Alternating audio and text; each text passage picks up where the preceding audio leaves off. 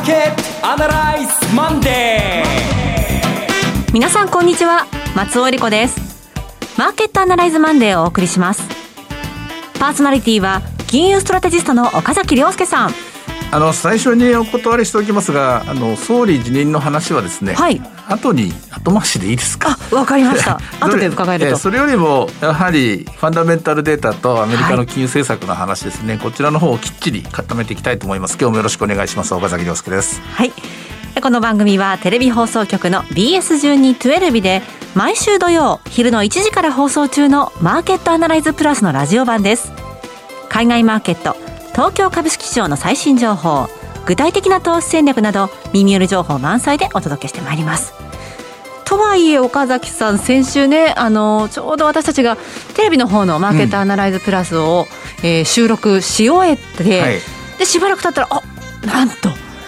辞任ですかというところで、まあ、まあ、それもあったんで、えー、あのそもそも記者会見をするということ自体がちょっとこれはまずいなと思ってそれで、うん本当ならばあのリスクというかどうなるか分からなかったんでテレビ的には避けて通りたかったんですけどもちょこっとあの神経質な展開でその噂でみたいなところあのを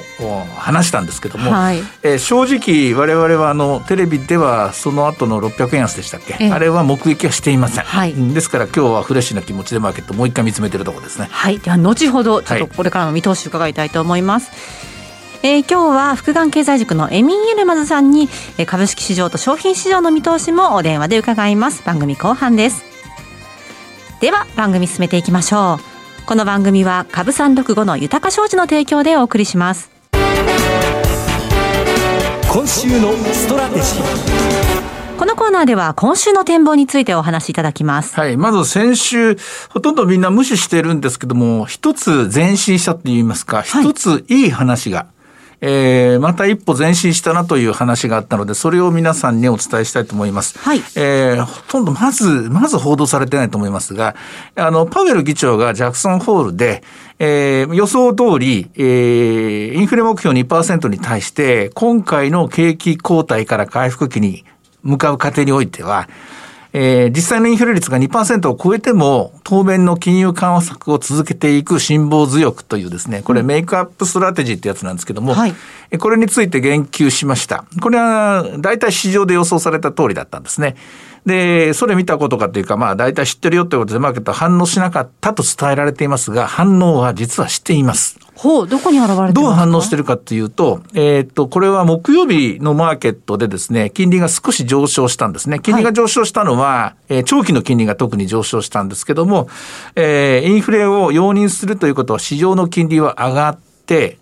えー、イールドカーブがスティープするっていうんですけどね。で、それで短期の金利はゼロに釘打ちされたままということで、銀行とかの収益にはプラスになる。生命保険会社もプラスになると、こういう絵になったわけですね。で、それで終わったと思ってますが、実はその後金曜日、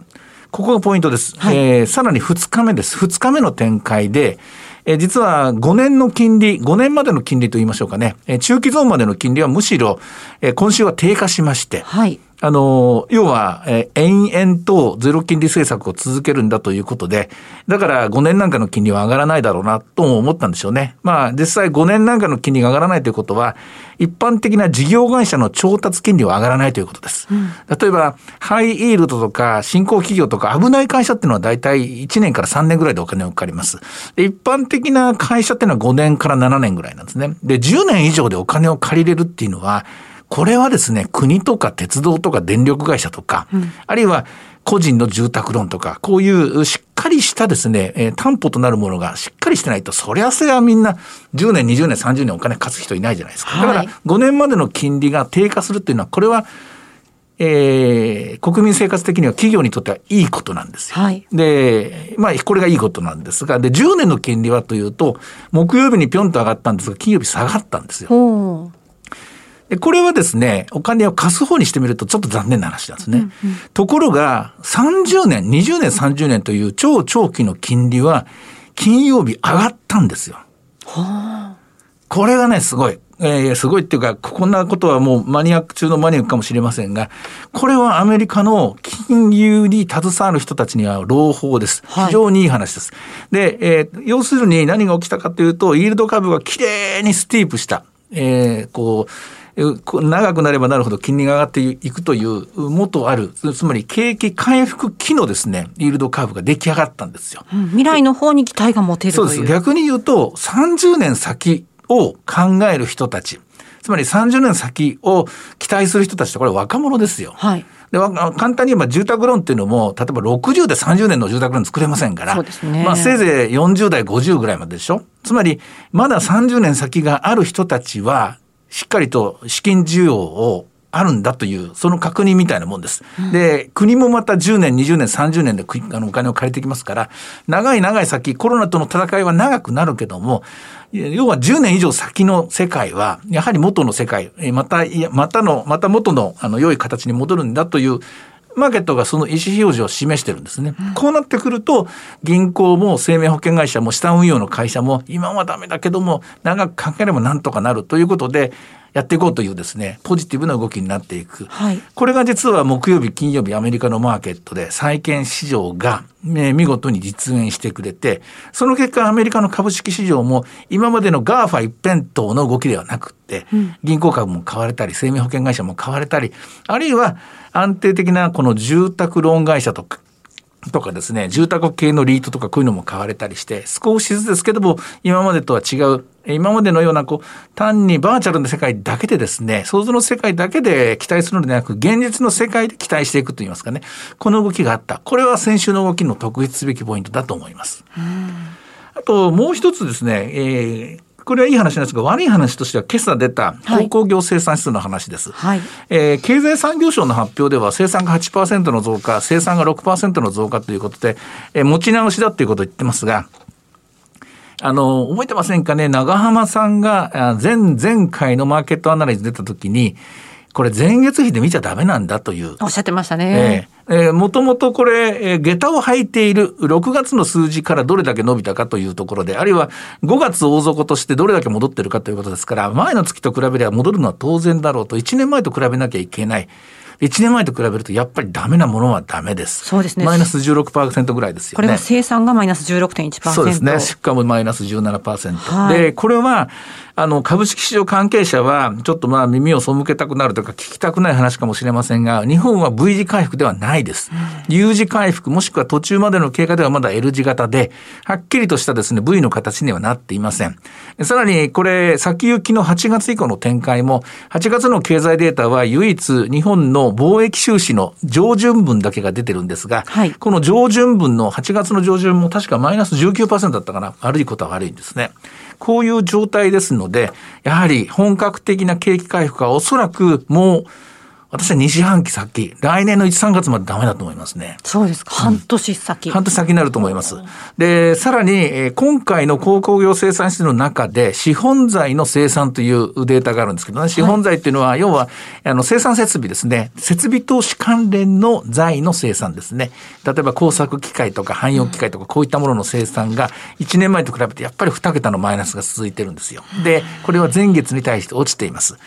消費はですね、消費関連の最終消費財に関しては生産が戻ってるんですけども、設備投資が一向にですね、起き上がってこない状況を見ると、えー、非地の GDP というのに我々はまだ今生きてるんですけど、おそらく前半が終了したところだと思うんですけども、6月の水準からほぼ停滞したままだと思います。こちらについては警戒しなきゃいけない。とうとう考えて、今週のストラテジーに入るんですが、はい。あの、今週、えー、もう早いもんで8月終わっちゃうんですよね。そうですね。ね明日から9月ですね、はい。で、9月に入るということは、また雇用統計が、に、かかってしまいます。はい。で、雇用統計が金曜日にあるので、ちょっとまあ、消極的な言い方かもしれませんけど、私は積極的にですね、戦略を作って積極的にポジションを取ろうという週にはなりにくいなと思います。うん、で、むしろ、えー、今、もっぱら日本の株式市場の関心事は、ワイドショーもそうですけども、総裁人事ですよね。そうですね。こっちに行っちゃってますね。さあ、それで肝心のところなんですけれども。えー、もうこれは、ここから先は松尾さんの質問に答える形で、あの、拷問状態で何でも喋りたいと思います。はい。あの、今、いろいろな方が候補として名前が上がっていますけれども、うん、あのとりあえず、現状、あの、今日の株価が持ち直してるっていうのはどうしてなんでしょうか？はい、これに関して言うと、まず、あのえっ、ー、と、波乱がないんじゃないか。菅さんが名乗り出てますよね。で、菅さん待望論的な動きになっているんじゃないかなと思います。はい、どういうことかっていうと、株式市場は現状を維持してほしいわけです。現状の、これは何かというと、金融政策です。ひたすら金融政策です。で、石破さんは日銀に対してかねてからですね、あの、否定的な批判的な見方をしていました。で、河野さんもおそらく今までの、まあ、外交のとかでも、想像するにやはりこれでいいのかみたいなですね、そもそも論、えー、そういうですね、本質論を語る方なので、日銀がやってることに関して誰もいいとは思っていませんから、株式市場に介入していくやり方、それから結果として失敗してしまったですね、マイナス金利の導入、そしてイールドカーブコントロール政策という一見したところ何か内での小槌、魔法の杖みたいな政策ですけども、結果的にこれ出口ないということが分かりましたからね、出口がない金融政策を作ってしまいましたから、このままでいいわけないんですよ。このままでいいわけないので変えなきゃいけないんですが、え菅さんについてはこれ、この政策を推進した一人ですから、うん、菅さんが、えもしも次の末総裁になれば少なくとも、え下がった時に ETF を買ってくれるだろうと。で、マイナス金利の深掘りももうないだろうと。で、イールドカーブコントロールも続けるだろう。すべて安定維持、え現状維持でいくだろうと。ここがまあ株式市場の目論み。ゆえにまあ下がった分だけ戻そうという、こういう展開だと思います。ですが、ですがこれ来年選挙するわけですよね、ちゃんとね。だから本当言うと株式市場の、先を見る株式市場の本質で言えば、はい、えー、本当の総裁候補は誰なんだ、ここを考えなきゃいけないところではないかなと私は思います。ちょっとね、まだ今のところどっちの方向に行くのかわからない。うん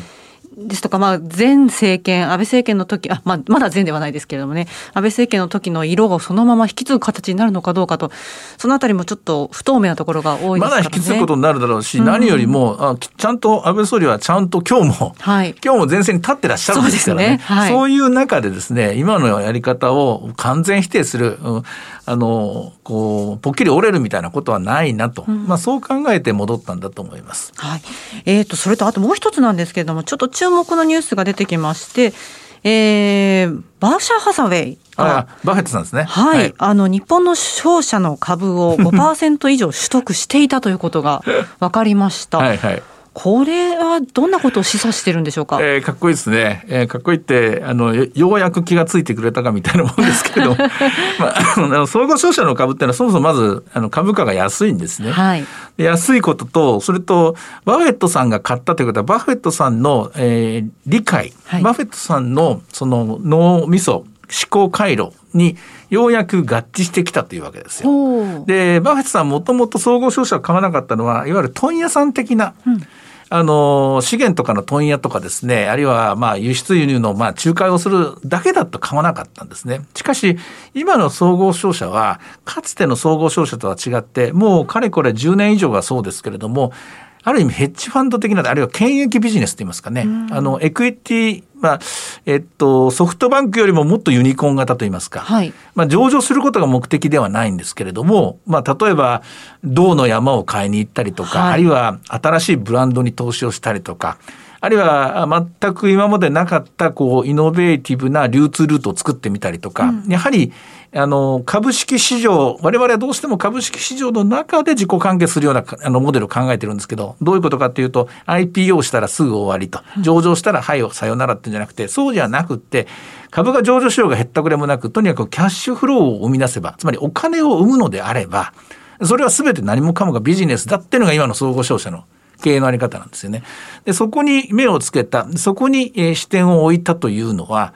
これ、コロナとの戦いの中で、相当キャッシュフローを生むのが難しくなってるんですよ。土曜日のマーケットアナライズでも放送しましたけど、例えば不動産なんていうのがキャッシュフローを生まなくなってきたわけですよね。家賃とか、あるいはテナント料とかが。でそういう時に、とりあえず、あの、バフェットさんみたいな考え方は、毎月毎月きちんと何万ドルか何十万ドルか何億ドルか現金が入ってくるビジネスが好きなんですよね。はい、確実に売り上げが出るもの、うん、で。そこの中で総合商社に目をつけた。総合商社の今の形は、実はキャッシュフローを生むときに、えー、最適解を持っていると。まあ、ちょっと今、あの、総合商社のことを褒めすぎたかもしれませんけれども、あの、今までとは違う見方をして、えー、した結果なんだろうなと思いますね。コロナ時代の投資だと思います、これは。もう10%近く上がっている前場だけでもありますけれども、そういう、あの、投資の仕方から私たちが学べることっていうのはどんなことでしょう？えっとね、総合商社のですね、えー、株価というのは本質的には、えー、不安定なものです。資源とかの要素がありますからね。はい、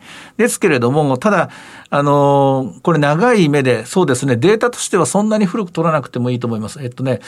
2000、2010年ぐらいからのデータでいいと思います。はい、2010年ぐらいからの10年間のデータで、毎年毎年営業キャッシュフローがどれぐらい出てるかと。ええ要するにどれだけ売り売り上げが出て、で、どれだけその懐に入ってくるかみたいなもんですね。要するにそこがポイントで、あの、株式投資はとにかく上場してなんぼ、配当してもらってなんぼの感じなんですけども、うん、そうじゃなくてそのビジネスが回ればいいわけなんですよ。で、中には失敗するのもあります。えー、この間の住友商事のですね、あの、マダガスカルの話とか、マルベリのシェルの話とか、これもあります。しかし、それは、数あるプロジェクトのうちの10分の1なのか20分の1なのか、そこも見てもらいたい。で、そこを考えて、じゃあ、リターンはどれぐらいなのかと、こういう計算になると思います。ですから、あの、悪い、あの、形の上では、下がったら買いです。下がった時は買いなんですよ、はい、だから今年で言うとコロナで下がった時であるし、えー、最近の例で言うと、えー、原油価格が急落したとことかありましたね。ああいう時も買いなんですね。さて、えー、では今日の指標を見てみましょう。えー、前場振り返って日経平均は446円上がりました。2万3329円ということで、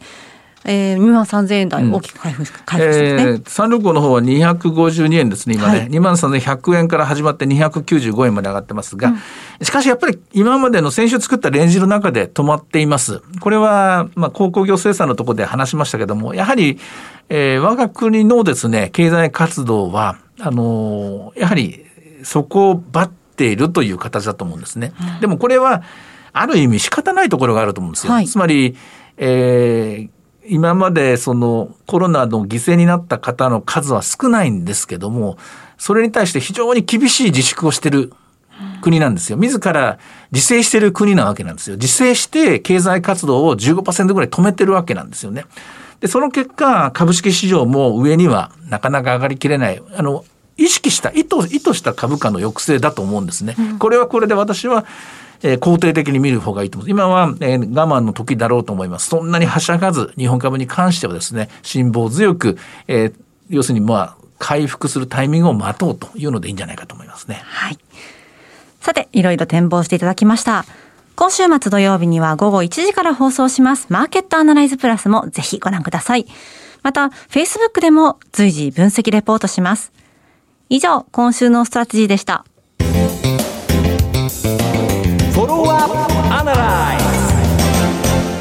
さて、今週のこのコーナーでは、福眼経済塾のエミン・ユルマズさんに、株式市場と商品市場の見通しを伺います。エミンさん、今日もよろしくお願いします。よろしくお願いします。よろしくお願いします。さて、エミンさん、えー、日本ではそ安倍総理が辞任をこう表明しまして、えー、先週末からちょっとこうぐらついているところはあるんですけれども、今週の見通し、まずエミンさんはどんなふうにご覧になりますか？えーとですねまあ、これはあの、まあ、一つはだから例えばその海外投資家がどう受け止めたかですよね、その安倍さんの辞任に対しては。であのまあ、これあの2つ意見がありまして、まあ、1つはやっぱりその結構その海外の投資家は2013年以降アベノミクスの恩恵を受けてきたので、うん、まあ、ちょっと不安な部分はあります正直ですね。はい、でも一方でですねその安倍さんのそのいわゆる後半任期の後半はどちらかというと経済よりもなんかこう防衛関連だとかあの、まあ、憲法改正に力を入れてたんではないかとちょっと不満な部分もありましたので海外投資家の間で、はい、ここでまあ政権交代することが逆にポジティブだと捉えている人もいるので、まうん、私はだから、まあ、思ったよりはあの外国の投資家はポジティブに見てるんじゃないかなと。逆にここで、まあ、政権交代ではないんですけれども、まあ、実際総理がまあ変わるっていうことで、はい。新しい総理がより経済に力を入れてくれることを、まあ、ちょっと期待している、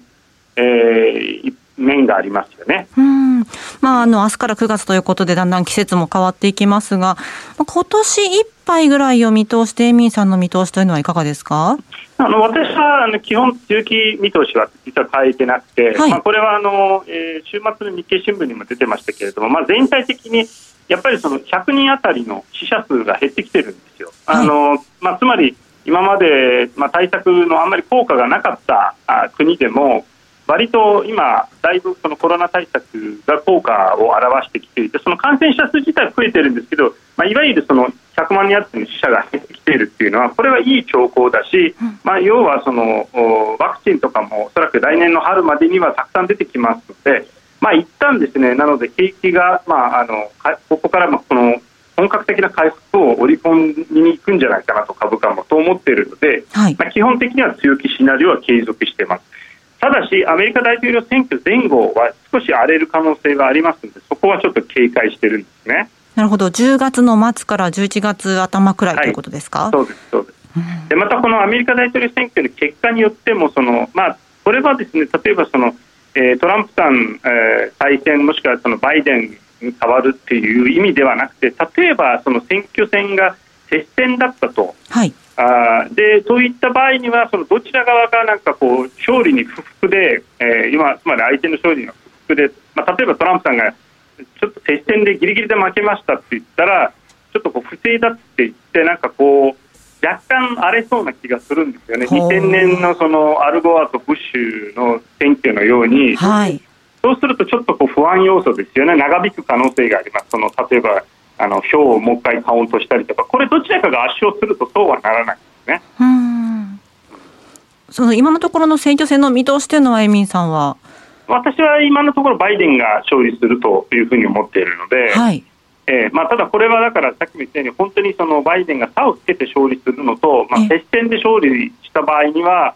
まあ、トランプ陣営というのはかなり多分不服を上げて、まあ、今でも、まあ、このいわゆる郵便によるです、ね、投票にあのトランプさんがあの異論を唱えてるんですけれども、はいまあ、その場合にはちょっとこれは不正だって言って、ちょっとあの結果が結局確定するまで長引く可能性があるんですよね。はい。えー、そして一方でですね、き最近の貴金属の相場、エミンさんはどんなふうにご覧になりますか？まあ、貴金属の相場もけ先週の結局ですね、FRB のあのジャジャクソンホールのあのパウエルさんの講講演で、まあ、2000まあ、下手したら2023年、2024年まではゼロ金利を続けるっていうのは分かったので、アメリカはですね。はい。えーということを考えますと、まあ、あのマクロ環境的には貴金属には追い風ですよね、まあ、つまり中長期では貴金属の強気トレンドは継続するというふうに見てます。うんただちょっと目先はですね実はあの、まあ、あーちょっと実需が減ってるんですよね、金そのもののあのいわゆる結婚式ができないので、特に中東とか、い例えばインドとか、あのーまあ、といろんなところでその、まあ、今までいわゆる日本はお金渡すけれども、例えばトルコだったら金を渡すんですよね。プレゼントとして。はい。でその結婚式ができなくなると、これはあの金の実需が減るんですよね。だからちょっと今だからちょっと金はもしかしたら目先天井じゃないかと僕思ってるんですよ。なるほど。うんはい。金の代わり何かこちらの注目の金属あったら教えてください。まああの引き続き実はですねちょっとあのあのまあシルバーも引き続き強いし、あのプラチナにもちょっと実は最近注目してまして、うんまあこれはあのプラチナは南アフリカがかなりの生産量を持っているので、まあ南アフリカの方今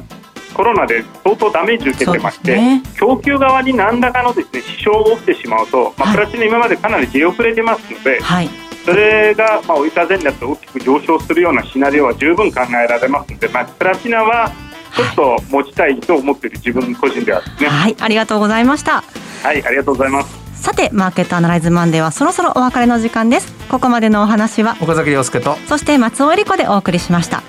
それでは今日はこの辺で失礼いたします。さようなら。この番組は株三六五の豊か商事の提供でお送りしました。